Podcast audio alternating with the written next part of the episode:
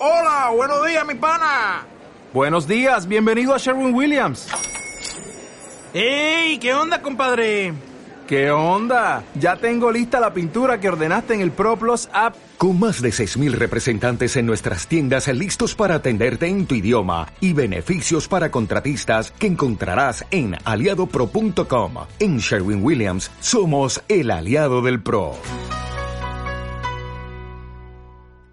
Muy buenas tardes, eh, agradecerle a Cauca Noticias ¿no? Eh, Radio por estar aquí, eh, mil gracias por visitarnos y conocer un poco de, nuestra historia. Villa Florida nace el primero de mayo del año 2000 un grupo de familias llegamos a este sector, una finca que estaba en total abandono y de eso pues han pasado 18 años y, y hoy pues totalmente abandonados del Estado. Doña Blanca, usted nos comenta que llegó hace 18 años. ¿Usted al día de hoy ya están legalmente constituidos? o todavía no? Bueno, quiero comentarle que nosotros eh, como organización tenemos una personería jurídica, ¿no? Como, como organización que se llama Villa Florida fundada pues en el año 2000. Eh, en cuanto a, a, los terrenos, pues estos son, son terrenos del Estado, actualmente administración del departamento y pues nuestra lucha es por una titulación, ¿no? Por la que nos titulen estos predios, estas tierras